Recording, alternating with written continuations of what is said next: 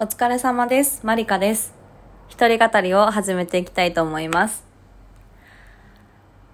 今日は私が社会人になってから始めたことを話していきたいと思います。社会人になってからってわけでもないんですけど、社会人になってからちょっと習慣化してることの一つに、日記をつけるっていうことがあります。毎日じゃないんですけど、なんか、こう、気持ちとして感じたことがあった日には日記を書きます。で、私のが日記の好きなところは、なんか最初はこうネガティブな入りから入っても、最後は結構頑張ろうって、なんかこうどんどんポジティブな気持ちに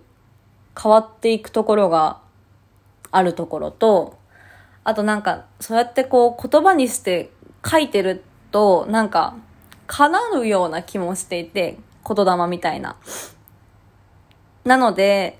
こうまあ、誰に見せるわけでもなく自分で自分のモチベーションを上げたりとかするために書いてます。で、それをまた読み返すのもすごく好きで、あ、この時こんなことがあったなとか、こういう考え方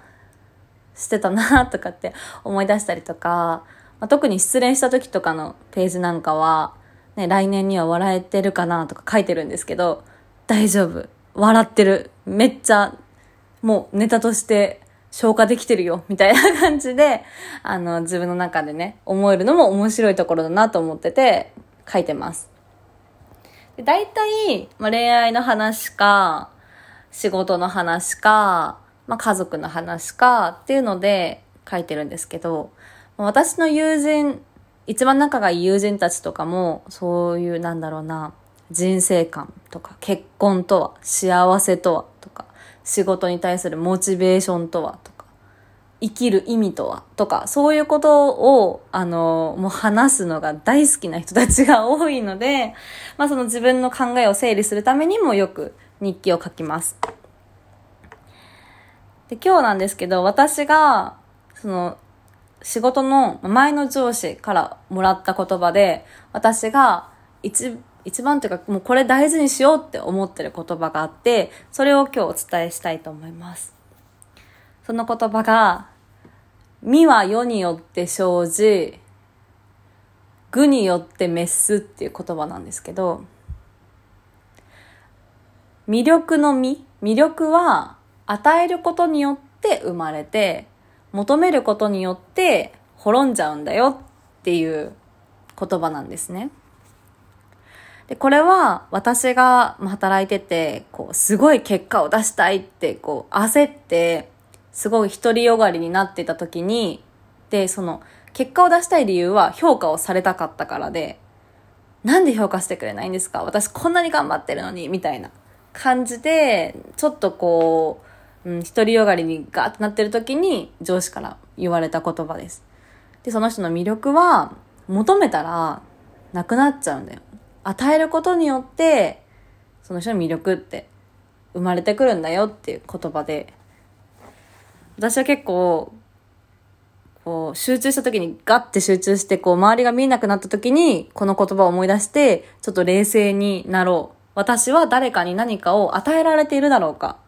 独りよがりになってないだろうかってちょっと立ち止まるためにこの言葉をいつも思い出してるし結構見えるところに貼ってます。でこれって仕事だけじゃなくてもちろん多分恋愛とかにも言えると思うんですけどなんか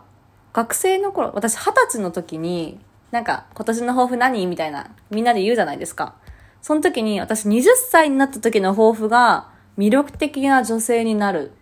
だったんです。で、魅力的な女性って、どんな女性か、そん結構抽象的だと思うんですよね。で、魅力って、いろんな意味で多分魅力ってあるし、その、一人一人考える魅力って違うと思うし、で、私も何が魅力的かわからないけど、なんか魅力的な女性になりたいっていう、まあ、二十歳のね、こう子供から大人のなんにかけての女性っていう言葉使いたいみたいな感じの中で決めた抱負だったんですけど、今は私の中で、あ、この人魅力的だなって思う人は、やっぱり、その、何かを与える、自分から何かを発信したりとか、こう、人助けをしてたりとか、何かを自分、自分が自分がじゃなくて、何かをこう与えられてる人が魅力的な人だなって思ってるので、まそういう人間になりたいなとも思っていますし、恋愛においても、なんで好きになってくれないの？とか、私のこと好きになってよとかじゃなくて、先にこっちから与える？愛は与えないと、そう帰ってこないっていう風に自分でも理解するためにも、この言葉って色々に使えると思っていて、私はすごくこれいい言葉だなと思ってるので、今日はあのラジオでお話ししたいなと思いました。で、この日記の中にも、この身は世によって生じ、具によって滅すっていう言葉が結構何回も出てきてて、なんかこんな言葉、この言葉をくら、くださった上司には本当に感謝してますし、私はその上司のこと大好きですし、あの、巡り会えて本当に良かったなと思ってます。こういう言葉一つで本当に人って頑張れるし、逆にきつい言葉一つで人って傷ついて、ね、落ち込んじゃったりもするから、やっぱり言葉ってすごく大切で、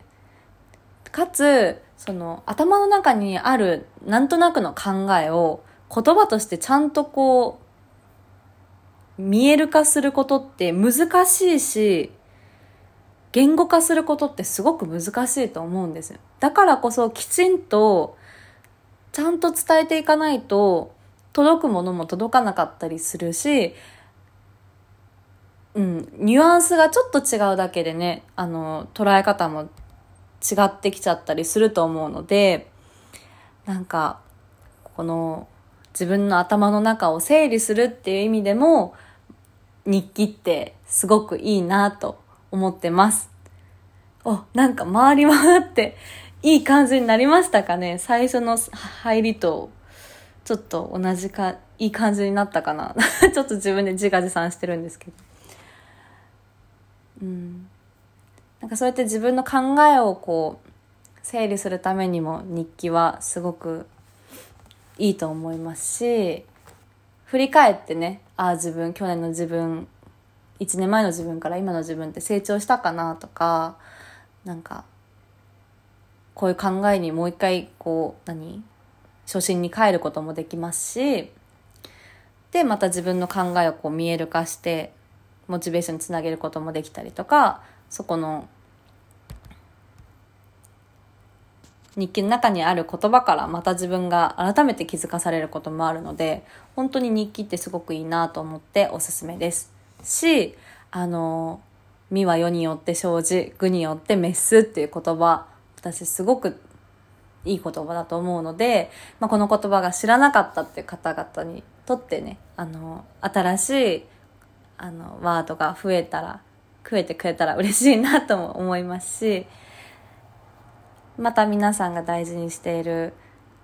あの、お言葉とかも、ぜひ教えていただけたらなと思います。内容は特にちょっと薄いんですけど、まあ、さっきちょっと日記を読み返しててすごく考えることもあったので今日は日記の話題から始めてみました。お付き合いいただきありがとうございました。今日はここまで。ありがとうございました。